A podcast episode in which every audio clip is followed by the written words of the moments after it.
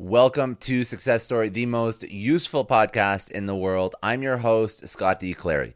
The Success Story podcast is brought to you by the HubSpot Podcast Network. The HubSpot Podcast Network has incredible podcasts like the Gain, Grow, Retain podcast. The podcast is hosted by Jeff Brunsbach and Jay Nathan. Now, Gain, Grow, and Retain is built to inspire SaaS and technology leaders who are facing the day-to-day challenges of scaling. Hosts Jeff and Jay share conversations about growing and scaling subscription businesses with a customer-first approach. If any of these topics sound interesting to you, you're gonna like the podcast. Creating more brand advocates, SaaS as a predominant model for business, customer success at scale, or the challenges of integrating new tools with C S M. Some of these topics pique your interest. You're gonna love the podcast. You're gonna love Gain, Grow, Retain. Go check it out wherever you get your podcasts. Remember, Gain, Grow, Retain on the HubSpot Podcast Network.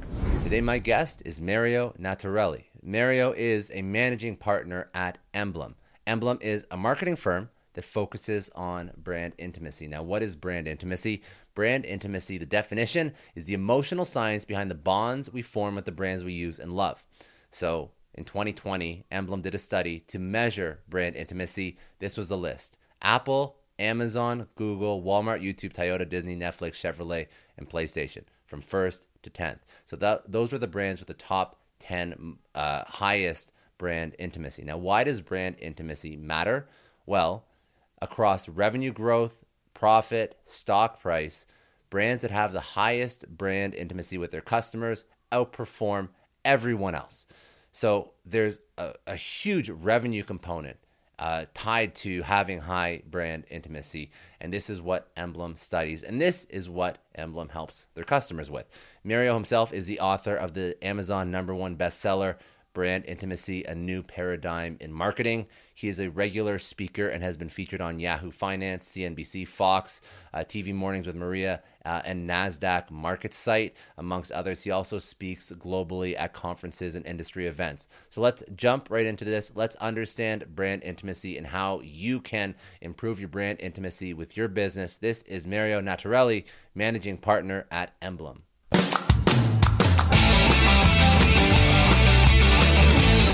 Well, the fast version of that story is, thanks for having me, by the way, Scott. The fast version of that story is I graduated as an architect at a time of a recession in Toronto. And I love architecture. I love the education of architecture and the application of it.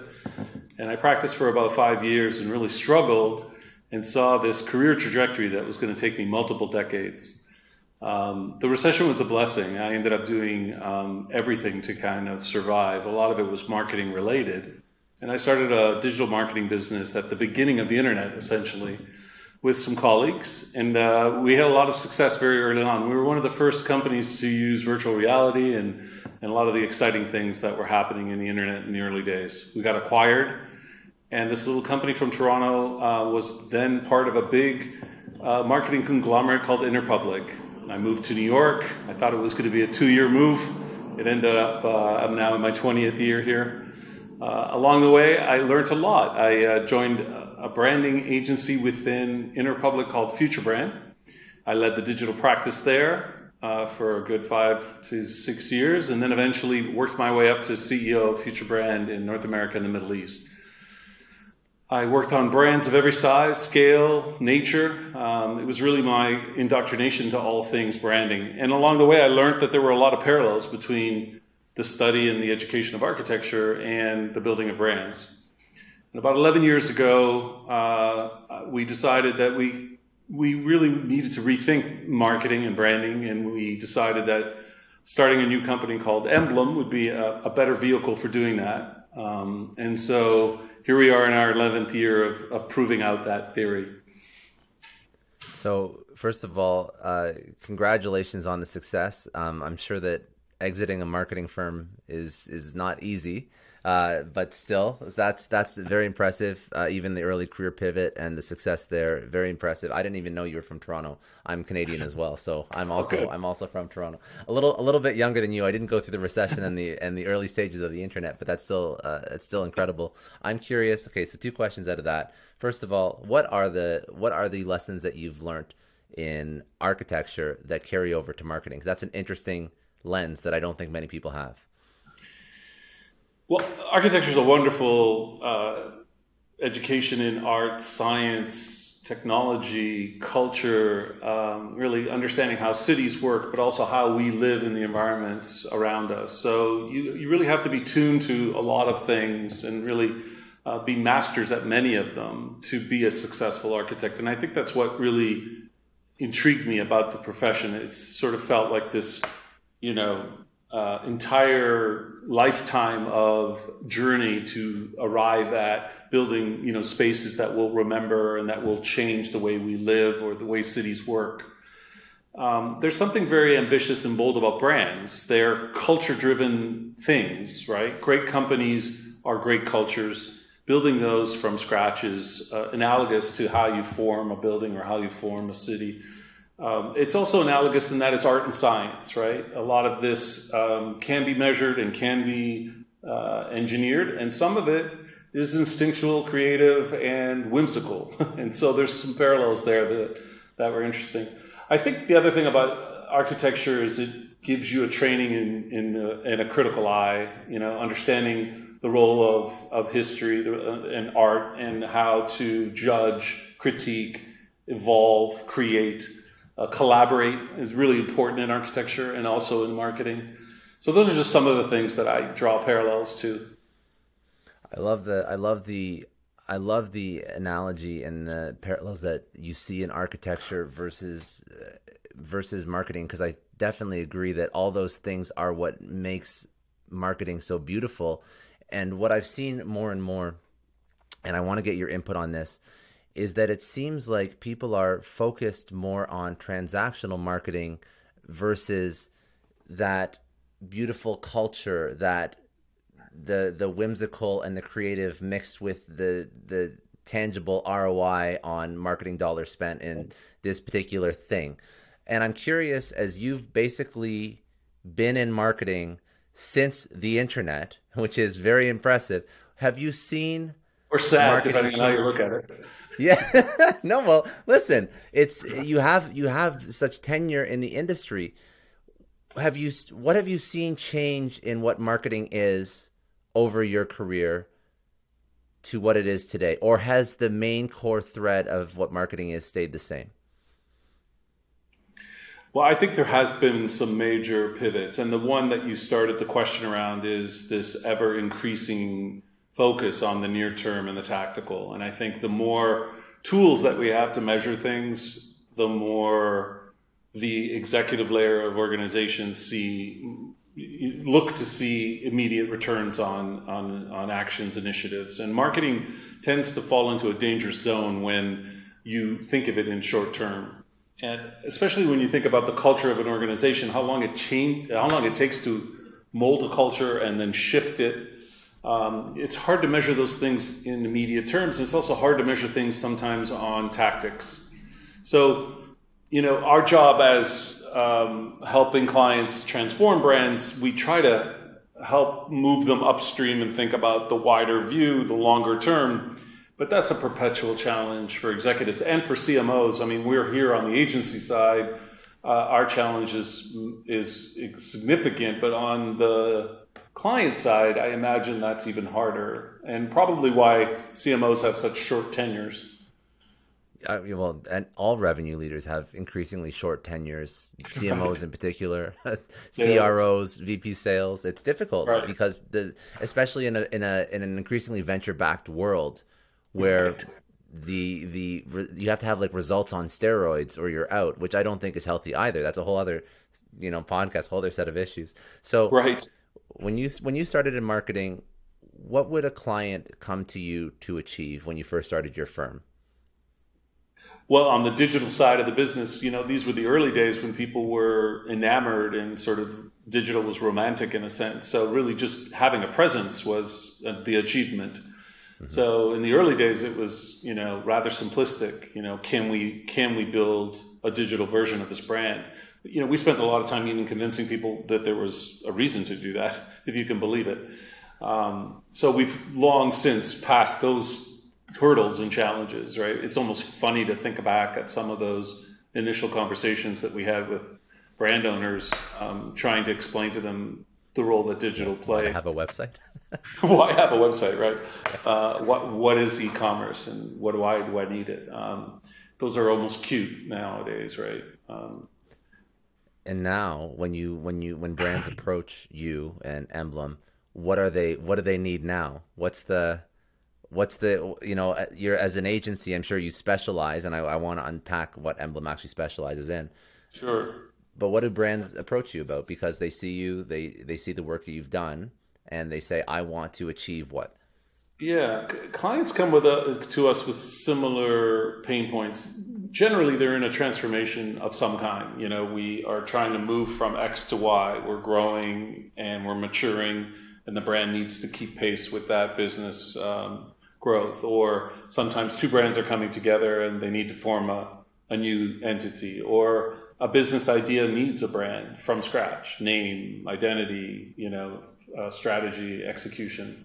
So those tend to be the reasons people join or come to us initially. One of those pain points is is generally prevalent. In addition, we do do some surgical work on big companies that have well-established brands, and that could be things like helping them rationalize their portfolio. Do they have too many brands? Are they the right brands? Are they organized in the right way?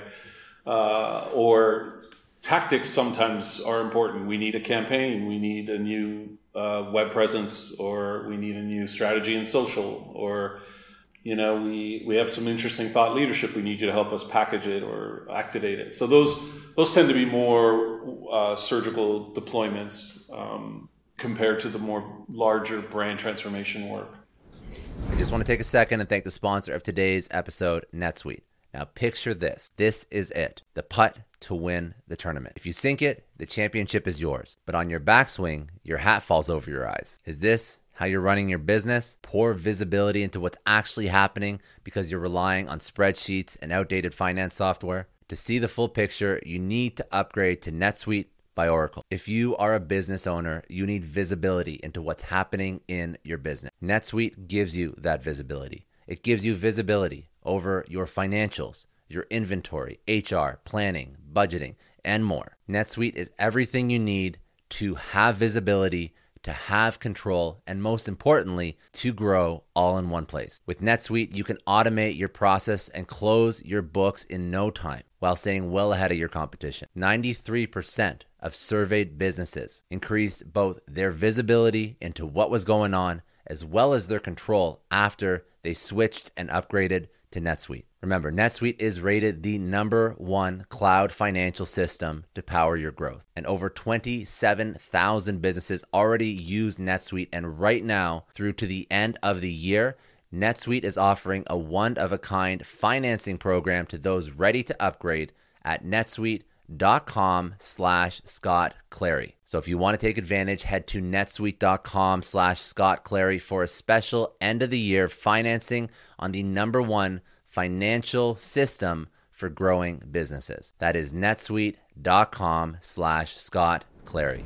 And out of all the topics, because the theme that you wrote a book on that permeates your website, it's about brand intimacy. Now, all the things you just mentioned, I've heard other marketing agencies do. Other marketing agencies right. focus on all your different, your product portfolio or, you know, a social strategy. Brand intimacy, I've worked in marketing, and maybe this is actually a fault of mine. Maybe this is more a commentary on me not being aware enough, but I, I don't know what brand intimacy really is. And maybe that's just because I've grown up in the world of you have to have positive, you know, return on ad spend, or you have to have X percent R O I on your on your Facebook campaigns or whatnot. Or these are these are all these are all very tactical things. And like I said, it's to a fault sometimes, right. But brand intimacy doesn't seem like there's a, a a K P I associated with it. It seems more like a, a a way that you look at marketing or look at brand. But why was it so important for you to write a book on it? Why was it so important for Emblem to focus on it as an organization? Well, yeah, let me take you back to why, all the whys, right? The whys are important. So we were in a leading brand consultancy shaping the world's best brands in a really competent way. And what we realized is that there was a pivot in the marketplace, and we didn't think we could solve it using the same tools and approaches. And so here's the shorthand view of the way we saw the world, and it's still true today. One, there's an ever-increasing proliferation of brands, so more more noise, harder to differentiate the signal from the noise. So if you're a brand, if you're in the brand building business, it's harder to kind of step away and differentiate or to create distinction. If you're on the receiving end, you know, you're kind of, it's a cacophony of, of signals, right? So that's one issue. The second is that increasingly customers are in control, right? So it's now fully uh, pull versus push. And so, again, increasingly hard if you're in the brand formation and transformation business. The third force really compounds the first two, which is the role that technology is playing. So increasingly with these supercomputers in our pockets, brands are being basically disintermediated by technology. Technology is the gateway that either enables or uh, dilutes the brand experience, right? So that's that's definitely more kind of common now, but it's eleven years ago that was becoming clearer. And the last force, and the most important, is that what we know about how our brains work is new and different. Behavioral scientists have proven that when we make decisions, emotion drives those decisions. So we like to think of ourselves as rational creatures, but you know, ultimately, if decisions are being driven by emotion, then are we factoring that into the way we build brands, and then how we measure them, and then ultimately how we prove out this idea of marketing effectiveness, right? So those were the forces at work. So we knew something had to change. Brand intimacy basically became our journey into looking at what is the role that emotion plays in branding, and how can we get smarter around it? The book became a kind of output of what we discovered along the way. And and the the initial and what was the, so you you you start to understand, okay, so if emotion is driving decisions, because every decision is emotional, even, you know, I'm more of a traditional sales leader than marketing leader, but you know, emotion, you make decisions based on emotion, then you justify with logic, but those are still emotionally like driven decisions. So if that's how a customer thinks, then we have to find a way to uh, build out a more replicable process around creating brands that sync up with the consumer's emotions. And also that's, that's, so that's a smart, that's a smart concept. Now you put together a study on brand intimacy throughout COVID. Was that concept something you were already working on before COVID, or did COVID just further double down and propagate this idea that how important brands and brand intimacy was with consumers? Yeah. Yes. So the study, the recent study is one of, well, we do it annually, so it's been ongoing, but it's the first time we, the, the study you're referring to is the first time we did this measurement post pandemic. But um, the studies are a byproduct of understanding a bigger idea here, that is, what we learned about consumers is that they form bonds with brands in similar ways that we bond with each other. So those bonds are reciprocal, they're fluid. Um, and when we discovered that, that we actually create these bonds like we do with each other, um, we thought, well, wouldn't it be great if we could measure those? So, okay, how do we do that, right? So that took numerous years, a lot of qualitative, quantitative research work to fine tune a formula to measure the degree of intimacy or the the degree of emotional connection between you and a brand. So the, the foundation, and that's really what the book uh, tries to lay out, is how we arrived at that uh, formula and, and what it um, you know what it does for us. But really simply, the formula is you have to be a user of the brand to count. That's important. So this isn't about what you perceive or what you think or what you heard. Uh, it's not about awareness. It's purely about the connection you have to a product or service that you use. Next, we measure a series of archetypes and a series of stages. The archetypes are kind of like the D N A of the relationship, and the stages are the degree of intimacy. And then we use a, an algorithm to create a quotient score uh, from zero to one hundred. The point of all that is it gives us a mechanism to see who does this well, how, who doesn't, why is that, what can we learn from them? Uh, and it also allows us to look at industry performances, uh, performance of brands and industries versus each other. It allows us to look at demographics. How does this change with old people versus young people? Uh, or, you know, what do millennials prefer versus another uh, demographic? And um, and it basically gives us a framework also to work with our clients to say, hey, this is this is a kind of new compass or new alignment of where your long-term marketing goal is. Stop thinking about your brand as a thing and think about your brand as a series of relationships with key stakeholders that you're going to measure and improve over time. Now, one point that I wanted to just touch on that you mentioned is one of the uh, one of the metrics that you uh, include in this calculation, because I think it's also interesting that you point out that you focus on brand intimacy based on people that are already using your brand. I don't want to dive too much down another path, but I'm just curious as to your thoughts on how brand intimacy can play into gaining net new customers as well to yeah. bring them into the fold. Yeah. No, I think it's a great question. What happens to the people that aren't users, right? So our belief is that if you know why, if you know how to build strong bonds with the people who use your product, that is going to hold true for how you attract people towards it. Um, so there may be other, by the way, this isn't also suggesting that all the other ways you measure brand or all the other things that you do aren't useful. Uh, you know, brand value or um, net promoter score or, or these other mechanisms are, they have their role in their place. And, you know, we're not trying to say do away with all that. We're just trying to say that uh, there is some things that are antique and maybe should be thrown away. The idea of loyalty is a good example, right? So yeah. I'm loyal to my cell phone provider, but I, I don't really like them. In fact, I yeah. definitely... Well, you don't know, you don't, you're running out of choice at that point. Exactly. You're just, you're so just I'm going with whoever is there. Yeah. So as a mechanism, loyalty is a kind of dated concept. So right away, intimacy can replace something like loyalty for sure. Um, and to your question then, so if I'm in the business of just attracting customers, what role does intimacy play? Well, if you think about those things as early relationships, one of the interesting data points we have is the most correlated and interesting thing we learned is that the first impression with a brand is extremely important in building intimacy.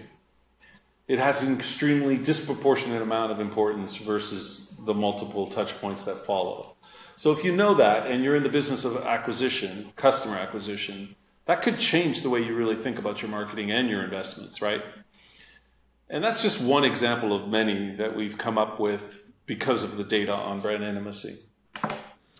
And one of the one of the points, which isn't really that surprising, is that throughout COVID, um, brands that have this that ha- the score higher on this on on brand intimacy, they continuously outperform. So even walk me through some of the things that you've learned throughout COVID um, with brands that do have high intimacy scores with their customers. Is it Uh, obviously one of the most difficult times in, you know, current history. When you say they perform better, is it a, a noticeable multiplier versus ones that don't, or is it a, a percent better? What's yeah. the, how much should people care about this, basically? Well, you care about it post-COVID or in general? it, well, I guess, I, well, I would say, I would, it, it, obviously post-COVID, but I would say you can look into, you can look into the most troubling times in, in recent history to understand, in the worst case scenario, yeah, brand intimacy, what that does, what does that actually mean for a right. brand and their customer versus in probably a, a less stressful environment. Right. Well, look, every year we learn more and more. And when the world changed on us in early twenty twenty, right, May or April twenty twenty, we actually wondered, well, one, are we going to survive? Two, if we survive, what's the role that brands play in our lives? And as we moved into the second and third quarter of twenty twenty, we thought it was really important to test that theory. You know, what is the role of emotion now that the world is upside down? The early results were surprising. We thought, we didn't know what to expect, to be honest, but the early results were that we bond more with brands since COVID than before. And this, and it's significantly more. So we also have thirty-three percent more brands in our lives that we have some form of emotional connection with than we did before. Um, and that's also surprising. And I think maybe it shouldn't be surprising because the, the the more isolated we became, in a way, brands replaced the role that almost people were forming in our lives or in our relationships. And there were things that aren't surprising, like Zoom and Purell became, you know, breakthrough brands in our study, as you would anticipate, right? Um, Amazon and Apple did extremely well. The streaming brands did generally much better. But there were other things that, that caught us off brand and also off off guard. And other other surprises, brands who really pivoted extremely well in the early parts of the pandemic were interesting for us to observe. Um, you know, brands like Walmart that you wouldn't necessarily anticipate, or Microsoft, did extremely well in the early days. We just repeated the study and we're about to launch it. So in September, on September eighth, we're going to show the second year of the data. So um, from April twenty twenty-one. And there's, again, uh, general new uh, layering of information. Brands are doing extremely well uh, as they were before in the pandemic. Um, and there's some new, you know, risers and, and some brands that have suffered since the beginning. But th- those are just some of the things that we've taken away in, in the in the COVID version of the study. And the people that do it the best, um, I'm curious as to who those people are. But yeah. what are they? What are they really doing differently? You mentioned one thing that was the initial touch point with the customer. But for somebody who's listening to this, perhaps they already have a, you know, they they obviously want to focus on customer acquisition always, but there's there's probably other things that they do well, the top brands that somebody would want to replicate or emulate um, to tap into their existing and build intimacy with their existing customer base. So what let's let's walk through some people that do it incredibly well. Like you mentioned some, but there's some probably others that maybe post-COVID are also exceptional. Yeah. Well, there are some brands that do it well and have always done it well, and they, uh, you know, they create a kind of distortion field because, you know, they do so many things well that it that it's almost humbling and, and paralyzing at the same time. A brand like Apple, when you think about a brand like that from a brand point of view, marketing point of view, and its its dominance in the industry, you know, it's hard to take lessons from that because of the scale that it operates on and the extreme kind of sophistication. Um, but that's one that's sort of a continual uh, performer. Let's take one that wasn't, that is pivoting well. Microsoft is interesting, and never been a Microsoft fan necessarily, but under Nadella, Nadella, I think that's what you pronounce his name, the new C M O, C E O leadership, the brand really pivoted to a much more nurturing, much more um, sensitive orientation around its messaging and marketing. And then during COVID, it doubled down on some of those pivots and created a much more relevant message, um, tools that were helping us while we were remote or in collaboration or or what have you. And it really benefited, it really, you really saw clearly how it outshone its its peers um, in terms of the quickness with the pivot and then the um, effectiveness with which it, it sort of uh, reached its target with effective messaging. So that's what, that's a quick example there. You know, the other thing that I like about the study is that you don't have to be a big business to do well. I mean, we just talked about two ginormous companies, but um, I kind of like how even smaller companies do very well. Yeah. So before the acquisition, Whole Foods had historically always done well in our study. And, uh, you know, things have changed since it was acquired by Amazon. But before the, the acquisition, it really stood for a brand that was extremely well-tailored and oriented towards uh, a very clear idea and well-executed um, and, and consistently executed. And it was also a quality play. Uh, so it was interesting to see that uh, performance. Another brand, just to, just to bring up, uh, Sephora does very well year over year, and that is notwithstanding that luxury brands and health and beauty brands generally perform very poorly. So Sephora has an interesting um why is that? Just I'm just yeah, curious. Yeah, good question. I can uh, only yeah, surmise that's... a couple of things. One is um it's it's it's an amalgam of product, right? Sephora is a great aggregator. So if you're interested in the products that are staged there, I don't think anyone does it necessarily, anyone curates it necessarily better. Uh, and then the customer service and the experience are very, very good. So I think that's the reason why that brand does extremely well. But let me get back to your question, which is, you know, how do you do it, right? How do you build intimate, how do you build intimacy? Uh, yeah, because there's all these examples, and I, and even people that are going to hear Whole Foods are like, well, I, I don't have a Whole, Whole Foods. What do I do yet. with that? Right. Yeah. yeah. Well, okay. So the first thing I'll say is, if you're thinking about your brand as an inanimate object or as a thing, you know, change that. Right. Start thinking about the relationship of you and your stakeholders, whether they're employees or primary audience or target audience or influencers or investors. Think about those bonds and how you're forming them. That's sort of the a priori um, lesson to take away of this. And I think right away, if you do that, it'll change uh, a lot of what you do. Um, so second, we, we have a framework that we use when we're thinking about brand building. It's a simple framework, and it can work as both a process and a diagnostic. So think of it in three steps. Defining your essence, what you stand for, how you articulate it, codify it, uh, what your brand looks like, sounds like, feels like. That's the core foundation of the brand. The next layer, think of it like Russian dolls or cascading or rippling water, right? The next layer is the story layer, your narrative, how you engage your audience. This is the lifeblood of the brand. So on the foundation of essence sits the story. Then the next layer is the experience layer. Orchestrating the touch points uh, and really engineering a kind of cohesive, frictionless experience. Now that sounds simple, right? We know that's really hard to do once, and it's extremely hard to keep doing that.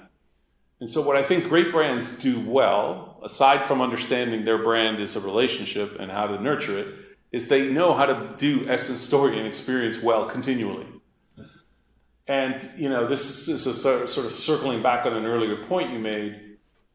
This isn't just marketing's job, right? If you're running a company, these are uh, this is a multidisciplinary challenge. This is about product, it's about strategy, it's about customer service, it's about sales, it's about a bunch of things beyond just how you market, right? Mm-hmm. And that's another thing that a lot of these great brands demonstrate, that they um, aren't just layering uh, a message on a flawed product. They're ultimately great businesses with great brands. Do you do you still see, because obviously when you have multi-million and billion dollar marketing budgets, you can hire the expertise to understand this and to execute on it. I, I don't know how small the organizations are, like at the at the small end of what you work with. I know you work with large brands, but I'm just curious in the startup ecosystem. Do you, well, first of all, do you work with any smaller companies and organizations, Absolutely. startups? Okay, so do you yeah. feel like the average C E O founder skews towards a more old school version of marketing and brand as more transactional? Or do you feel like the paradigm is slightly shifting towards something that is more in line with this holistic view of what marketing is, what marketing has to be to, of course, sell your product, but also turn your customers into evangelists, build that intimacy? Where do you think founders default to? So we uh, we do a lot of work with startups and what I would call mature startups. And I think it is fair to say that they tend to fall more in that transactional space. Um, I don't think it's any easier for a small startup as it is for a big company to do this. I mean, you can make counter arguments. A big company, trying to turn a big company around is like turning a tanker, right? Yeah, it's extremely fair. difficult. Uh, so yes, they may have great consultants or great staff, but you know, at the end of the day, if you have thirty thousand employees and you used to be known for one thing, it's very hard to change that. Um, so it, the challenge is consistent and equally difficult in both. And and our work tends to be just as hard building a brand from scratch as it is working with, you know, very sophisticated and bigger brands. What I would say with mature startups that I feel um, is an extra layer to the challenge is that the the creator or the founder's mindset, especially if it's a scientifically led or engineering led solution, those tend to be heavily rationally oriented um, mindsets, right? So, you know, um, one of the things that Apple and Tesla and other companies like that, um, sort of darlings of Silicon Valley, have done is convince people that product is marketing. So I'm going to build the best electric vehicle, and it is my marketing. And I don't need to do Super Bowl ads. I don't need to be on social media. I can just make this great thing and they will come. And that's true if you're Tesla and, and Apple, maybe. But um, if you're not.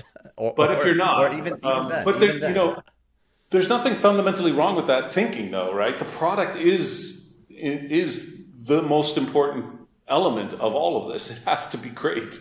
Um, is that the marketing in all cases? I'm not sure. Uh, I, I would say that that's, that is a flawed way to look at it. And even Steve Jobs understood the role that marketing played and was actually extremely adept at it and did some of the best marketing ever created, even though the products were also heroic. So I think people sometimes fall into these traps, and uh, I think they they lose sight of the role that marketing played. Very good. Very good. Um, I just want to take a second and thank the sponsor of today's episode, HubSpot.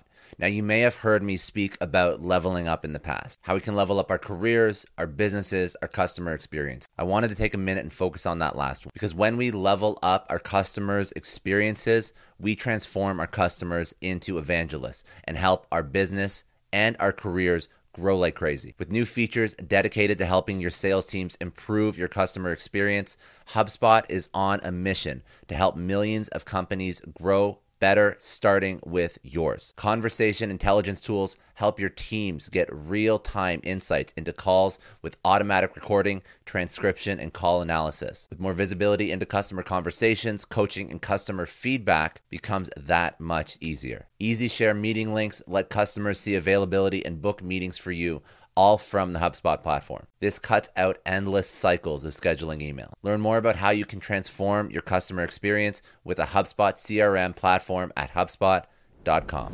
What would be uh, what would be one tactical step that uh, that somebody who's listening to this would want to focus on tomorrow if they wanted to move their company in this direction? Would it be a mindset thing? Would it be yeah, hiring well, Emblem? I'm just... Well, we always welcome that. I think the first step yeah. is, what is the role? I mean, first of all, if this company has some scale and, and um, it has a degree of customers and, and, and data, you know, it's what to what degree do you augment your data with some emotional measures? So when we first started this, nobody was really talking about these kinds of measures. Nowadays, almost every research company does a form of this. So you can now augment um and think about your data differently. So that's a good first step if you have uh, some scale. If if you're small and smaller or just um, forming, I think the question is, to what extent can this be a compass for you? Can brand intimacy be the thing that guides your marketing uh, long-term and your brand? Um, so if that were the case, you know, to what extent does the relationships that you want to build, um, how do you want to engineer those relationships? How are you going to nurture them? How do you move them from, you know, uh, starting to use you to being ultimately fused with your brand? And when you start thinking along those terms, it'll change all your tactics. It'll change what you measure. It'll change how you communicate. Um, it'll change how you evaluate your partners and the work that you do. What would be uh, what would be one uh, potentially unpopular opinion that you have about brand and marketing? Unpopular opinion. What a great question. An unpopular opinion. Something that goes contrary to what most people would believe.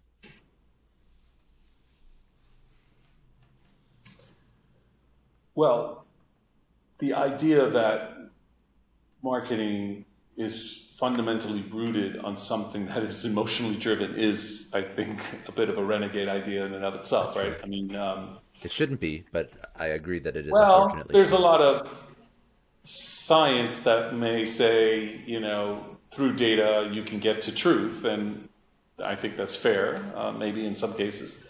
So I guess that could be one of them. That's a really good question. I'd have to think more on. Here's an here's another thing that comes from the study that isn't necessarily counter, but is completely new, and that is, the closer you are to the hardware, the more the magic of the device, um, the more the brand gets credited with the magic of the device. So if you're a smartphone manufacturer, you get credit for the content, the information, the uh, access, the social media connectivity, engagement, all of those things that happen on a smartphone. Even though many brands drive that, most of the credit goes to the hardware manufacturer. That's something we've learned in brand intimacy. Interesting. And that's also true for gaming. And so why does that matter? Well, if you're ever partnering with any of those brands, whether it's a, an entertainment brand or a social media brand or a access brand or a hardware company, I think it's important to know that because uh, at, at some level, those brands are being discounted. Those other brands are being discounted, the non-hardware brands. Very, and I think the truth behind insight. that is that you hold it, it's it's uh, tactile, it it you know, it sort of commands this priority to those other brands, maybe fairly or unfairly, but that's a gateway to everything else. You you pick it up. It's the thing it's that you get gateway, the games on. Right? Yeah. yeah, yeah, the tactile thing you pick up. One of the reasons why social media brands do extremely poorly in our study, because the, because because people don't actually have intimacy with the brand; they have intimacy with the device that they access the brand or the app on. That's one level of it. I think the second level is that they're seen as utilities. They're free generally, and they're they're not um, the the bonds that they're forming. You know, you, you you I don't really bond with Instagram. I bond with my community on Instagram, right? So the brand isn't really working overtime to build a bond with me. Uh, I'm more interested in the connectivity within it. So. I thought I think on that. Social media brands know that and probably are trying to work around that. That's also one of the reasons you're seeing Google, Facebook, and others doing so much more advertising lately than they've ever done before. And have you noticed that the advertising is extremely emotionally driven? Yeah, yeah, I do. I, I, I really do. Um, I'm just curious if you think that there is a correlate, because when you're trying to market a product, you may want to put free stuff out into the world to bring people in. But I'm curious on that point that you just mentioned, do you think that you lose that brand intimacy if people aren't paying for a product? So our study says that that isn't the case. And I understand the freemium model that you're referencing. We haven't seen a correlation between how much you pay for a product and the degree of intimacy. There's a couple things that are interesting myths that we've debunked. One, how much you use a product has no correlation. So if I go to my favorite resort once a year versus using Instagram fifty times a day, those two things don't affect how much I feel about um, brands. So degree of in, uh, frequency doesn't matter to intimacy. Uh, net promoter score doesn't matter. So to the degree to which I would refer another person to this product or service has no correlation to intimacy, which is interesting.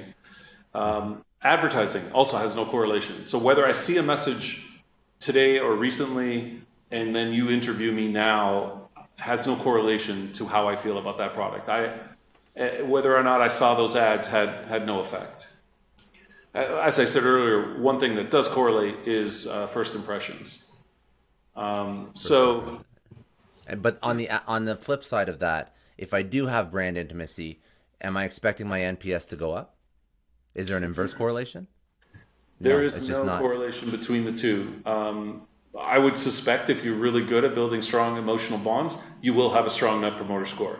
That would be, I think, fair to assume, but, yeah. but they, the two are not um, correlating. Very, I will very say that there are other benefits to intimacy we haven't talked about that we are excited by. One is, we know the more intimate you are, the more you're willing to pay for a product. That's important. We know the more intimate you are, the more aligned your behavior uh, and actions are. So that's really important if you want to build an ethos or a strong employee culture around a brand. Uh, and we know that the more intimate, the, the most intimate brands outperform the Fortune five hundred Standard and Poor's in revenue and in profit, and lately even stock price. So there are real financial and business. Those are um, pretty big. Those are pretty big uh, benefits to an organization, to a company. Yeah, we just that, recently measured that if you uh, just during COVID, intimate brands um, did seven percent better, which uh, sounds like a, a small number, but if your score raises seven percent, you're going to jump a lot in the standings. That seven percent translates to a huge amount of lift. If you take what intimate brands do on um, profit alone, it's billions and billions of dollars. I think the uh, the estimate is on an annual basis, it's sixteen billion dollars more dollars for intimate brands versus those in Standard and Poor's and Fortune five hundred. Now, remember, these are big companies, right? So it's big numbers, but that's that's a lot of money. It's a, it's a lot of money. Yeah. It's a hell of a lot of money. Yeah. No, that that's, that feels that's, like yeah. a smart thing to do. It does feel like a very smart thing to do. No, that's great. That's that, that's perfect. That's uh, I, I'm I'm glad you I'm glad you brought some of those points up. Um, okay, I want to I want to give uh, people some some direction to go see more and reach out to you, learn more about Emblem. Before we drop that, and then I'm going to do a couple rapid fire career questions for you. Um, was there anything else that you want to touch on that we didn't go into today? No, I really appreciate this, Scott. Thank you. No, no, my pleasure. Well, thank you for for uh, for the awesome chat. Um, okay, so let's uh, let's just drop some socials. Um, where do people get the book? Where do people connect with you? Where do people go see Emblem? Anything you want. Sure. And I'll put it so, in the show notes too. Uh, M B L M dot com is the website. The book is available at all your favorite book retailers. It's called uh, Brand Intimacy, New Paradigm in Marketing. Uh, our annual study and the data related to it is free for people to peruse and download and play with. That's also available on M B L M dot com. And that is our Twitter handle, and you find us in all the usual social places with that handle as well. Do you want to do you want to drop your stuff as well? Where like sure. do you have, what's your I, favorite I social? Your Twitter, whatever. So it's M Nattarelli at uh, at M Nattarelli is my Twitter handle. So first initial M is in Mary, N A T A R E L L I, and uh, that'll hold true for LinkedIn and uh, other places too. Great. Okay. Perfect. Um, okay. So in your career, you've had a, an incredible career. Uh, you've had an exit plus multiple successes um, in various various iterations of marketing agencies. What was your largest challenge? It could be personal or professional. What was that challenge? How did you overcome it? So I think the biggest challenge has been um, working in an industry that completely overnight shut down during the recession. You know, financial services and real estate were hard hit. The economy was in a free fall. Every client of any significance evaporated. And so when you see that happen and the lives that it affects, uh, as a leader, you really take stock on how do you build, you know, recession-proof businesses? How do you build for the long term? How do you weather the ups and downs? You know, marketing is very much a feast and famine uh, type of reality, and um, to build a kind of consistent business and maintain sanity through that is the biggest challenge. Amazing. Not sure I've solved it yet. No, I was going to say, what were some of the things that, as an agency, because there are people that listen to this that are working in agencies, um, what were some things that you had to do differently? Or was it just weathering the storm? Did you change how you prospected? Did you change your product offering? Was there anything significant?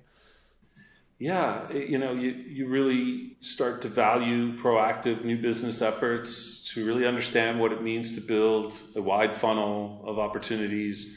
It's really important to invest in the brand, your brand as an agency, and your thought leadership. Many of the reasons we do what we do is because uh, we're trying to build, you know, tomorrow's prospects and the future clients of the business, right? And also elevate the reputation of the firm. So those are things that are an endless uh, requirement, sort of a bottomless pit of energy. And I think the challenge is, how do you maintain an energy level for a long period of time to sustain those things? You know, we experiment at times with certain channels and certain initiatives, and sometimes it works, sometimes it doesn't. Sometimes your timing is right, but the pro- but the um, execution is off, and sometimes the reverse is true. So I think you just kind of have to maintain your wits and your energy levels to con- to sort of sustain effort on a continual basis and hope that you reap those rewards. Um, but it is it is it is upping the energy level, upping the activity, and that's what sort of weathered the storm. Yeah, it's also being decisive and making difficult decisions quickly. Uh, mm-hmm. Yeah, but you're right. It's kind of seeing, taking a horizon, taking a long-term horizon view of. Of a reality that um, you know isn't the present day crisis that you're in, and trying to sort of get through it with that in mind. Very good, and that's obviously like that, that's a, that's a huge challenge for everyone, but I appreciate you diving into that because I think there's a lot of people that um, didn't weather as well as, as Emblem. Um, so I think that that's some, uh, it's a smart lesson for people to, to, to just take note of. Well, um, I'm sure people okay. did it better than we did. You know, look, I, I as, feel as, as, yeah, yeah, people also did it better. But I mean, there's a there's a scale, there's a scale of success coming out of COVID. But I mean, you're still you're still an organization, you're still around, and you've had you've had success. True. And you yeah. you don't but, you, you, know, you you double down on it. Like you're even releasing reports about about things that reinforce your message as an organization throughout COVID. You're talking about right. lessons learned out of COVID, how to apply those to businesses. That's that's that's. You know, it's intuitive. It's it's it's a different way of of approaching COVID as opposed to just pretending it doesn't exist and trying to do the same thing that you've done forever. You actually leveraged it to an, an extent to help businesses be smarter, be better, better educate, ed, educate. Excuse me. Um, yeah, I think that's fair and true, and I appreciate that. Thank you. I, I will say, you know, Scott, I listen to a lot of podcasts, and it's easy to listen to people and think, oh wow, that you know that that sounds really great and rosy, and what a great success story. In reality, you know, it's been a tough slog. It's been really difficult, and we've probably made every mistake, and most of them worse than most, right? So, you know, I I, I want to sort of share that. Um, you know, what what has helped us is that we have a collaborative spirit. We we really want to build Uh, brands that we believe in and and for our clients as well. So, you know, that's been ultimately what's gotten us through this and made us compelling, I guess, to our clients, that they believe in us, right? Mm-hmm. And I think you need to find that. You need to find that truth in your efforts or in your work that it resonates and and is, you know, both believable and differentiating. And, uh, you know, it takes a lot of time and energy to get to that, I think. And, you you know, don't mind, don't worry too much about the things that don't go the right way. If you can see progress, even in incremental ways, and you're getting to, you know, something better and something more productive at the end of it, I think that's that's what should keep you going. I hope that helps. Very good. I think so. Um, if you if you had one person... Uh, there's probably been many, but if you had one person in your life that you'd have to pick that had a major impact on your life, who was it and what did you learn from them?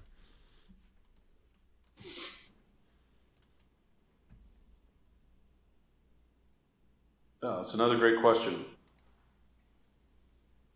It's usually tough because people have so many people that have had impacts on their life, and it can be personal, it can be family. It's okay.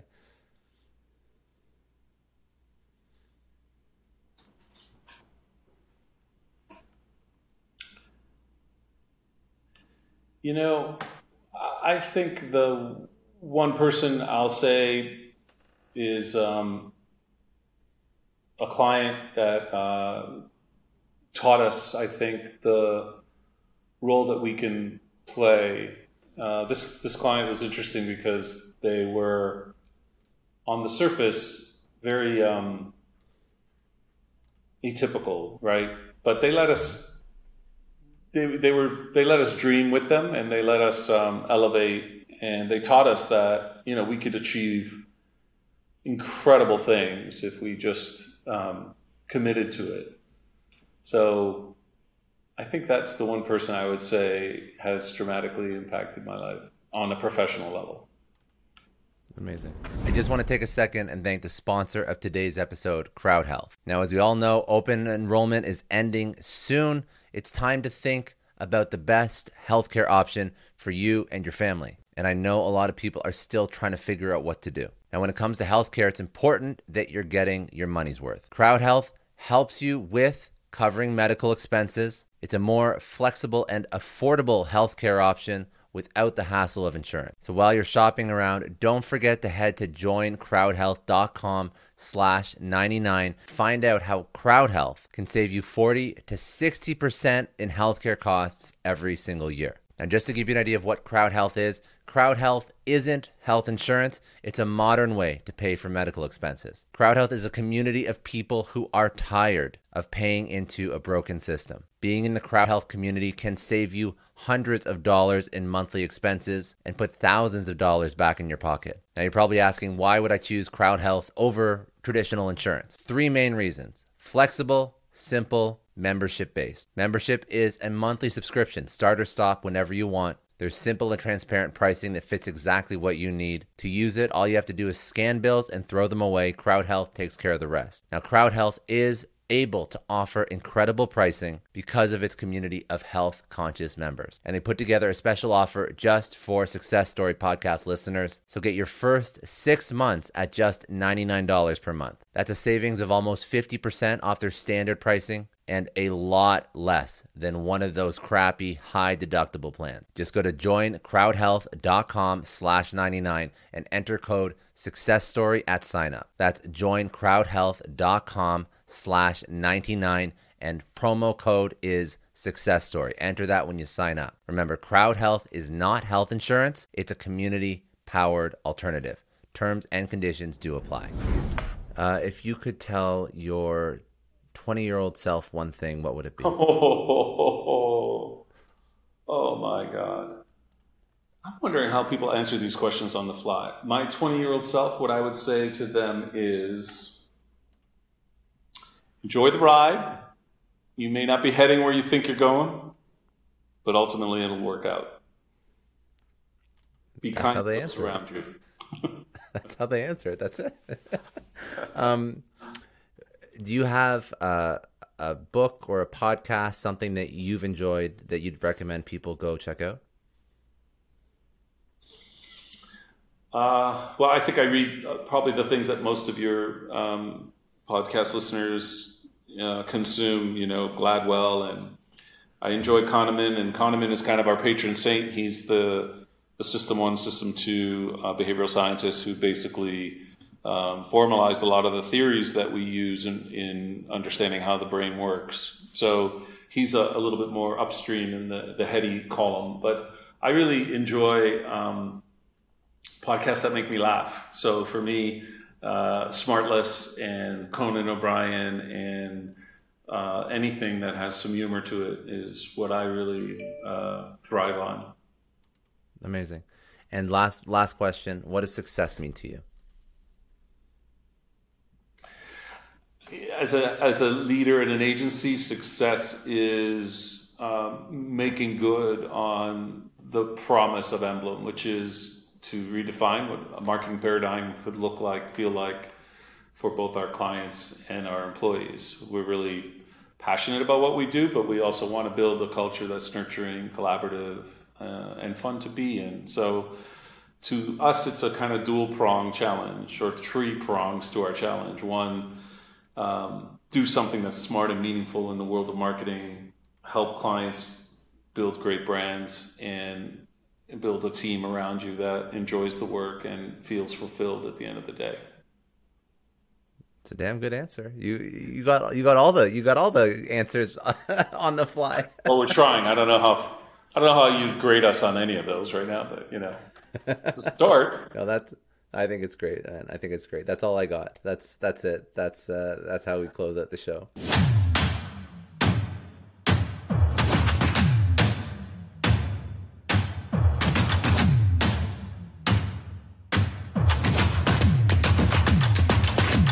I know a lot of entrepreneurs listen to this show, and NetSuite has been a huge supporter for entrepreneurs, for business owners, because there's one thing that we all know. Business is about making money, and it's about your bottom line. And the less you spend on the nuts and bolts of running your business, the more profits you keep. But these days, everything is costing more. Supplies, people, shipping. It squeezes your margins, and I've been there, juggling multiple systems for finance, inventory, you name it.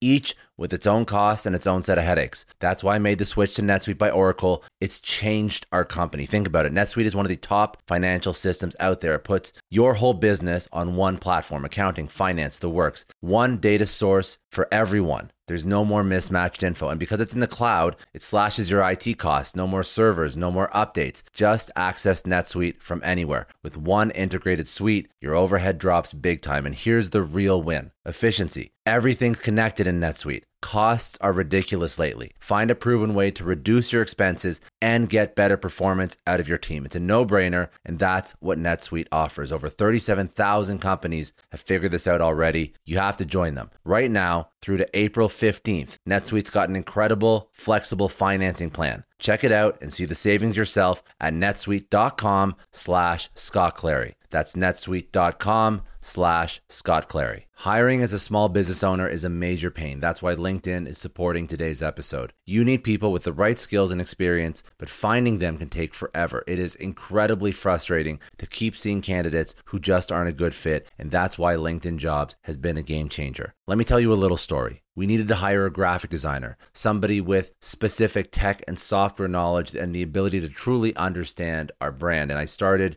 with all the usual job boards, and it's the same old story. Tons of irrelevant applications. No one's really matching my needs. I tried LinkedIn Jobs and the quality of candidates was just on another level. People with impressive portfolios, relevant expertise. I finally felt like I was interviewing the right people. That's truly the power of LinkedIn's massive professional network. You're tapping into this huge pool of talent you simply wouldn't find on other sites. It's about finding those niche candidates you actually need. And with the right people in front of you, hiring becomes a breeze. Did you know that eighty-six percent of small businesses find a qualified candidate on LinkedIn Jobs within twenty-four hours. That is how well their system works. Honestly, do yourself a favor and try LinkedIn Jobs next time you're hiring. You can post your job for free at linkedin.com slash excellence. That's linkedin.com slash excellence. Terms and conditions apply, but it's definitely worth trying out. I don't know about you, but the idea of being harassed, scammed, or even worse, all because somebody found my personal information online, that's terrifying. Our political opinions, our addresses, even stuff about our families, it's out there for anyone to grab. And did you know that data brokers are allowed to sell information on over ninety-eight percent of Americans? It's scary stuff. That's why I've partnered with Delete Me. I personally use Delete Me. They're a big friend of the podcast because I put myself out there online. So safety is a huge concern. It's really scary how easy it is to find someone's details and information, but Delete Me creates a layer of protection that we all need. You tell Delete Me what you want gone, and they make it disappear from those sketchy data broker sites. And Delete Me doesn't stop. They constantly monitor the web to keep your information off those lists. It's like having a privacy watchdog that never sleeps. You need to take control of your data and keep your private life private by signing up for Delete Me. They're giving a special discount for all Success Story podcast listeners. Get twenty percent off your Delete Me plan when you go to join delete me dot com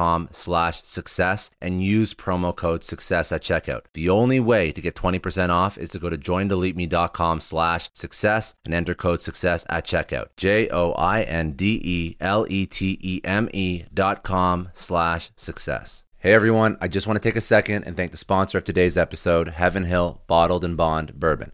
Now I don't have a lot of liquor sponsors on this show. Heaven Hill Bottled and Bond is actually one of my favorites. I've drank it for a few years now, and this is why we actually decided to work together. Heaven Hill Distillery, family-owned since nineteen thirty-five, is a great entrepreneur story too. So there's five brothers. They filled their first whiskey barrels back in nineteen thirty-five, and their legacy still lives on today. Heaven Hill Bottled and Bond is aged over seven years. That's three more than required by the Bottled and Bond Act of eighteen ninety-seven. This means the best quality, the best purity, and the best consistency. This is not just average bourbon. It's the winner of the double gold medals at multiple twenty twenty-three World Spirits competitions, and they've won the very prestigious Triple Still Award. It's a very big deal in the liquor and bourbon world. Heaven Hill Bottled and Bond boasts an exceptionally smooth oak flavor, while its aroma offers a sweet blend of caramel and smooth vanilla. If you love bourbon, you need to try Heaven Hill Bottled and Bond. Available nationally, look for a bottle at your local store. Heaven Hill reminds you to think wisely, drink wisely. Think back to your last few days in the office. Did any of them leave you feeling really accomplished? Not the kind of day where you're running around like crazy, but where you've made real progress on something that matters. Because being busy doesn't always mean being productive, and I bet you we've all been there. And maybe it's time to rethink what it means to get things done. Today's episode is sponsored by Belay, and what they help you do is, instead of getting sucked into emails and to-do lists, they help you delegate tasks and focus on big goals. They can connect you with top-notch U S-based talent who are ready to take on those time-consuming tasks that bog you down. Let's be real. There are way more important things you could be doing than bookkeeping or wrangling a packed inbox. They have virtual assistants to handle all of those pesky administrative tasks, or accounting professional to take care of all your financials. But here's the best part. You don't have to waste weeks searching for the right person. Belay's personalized matching service works quickly, sometimes matching you with the right talent to take stuff off your plate in under a week. Are you ready to try a different way of working? Check out Belay's list of the top twenty-five things you can delegate to a virtual assistant. It might just change your business and your life. Text SUCCESS, that's S U C C E S S, to five five one two three to get the list and to start transforming your to-do list with Belay.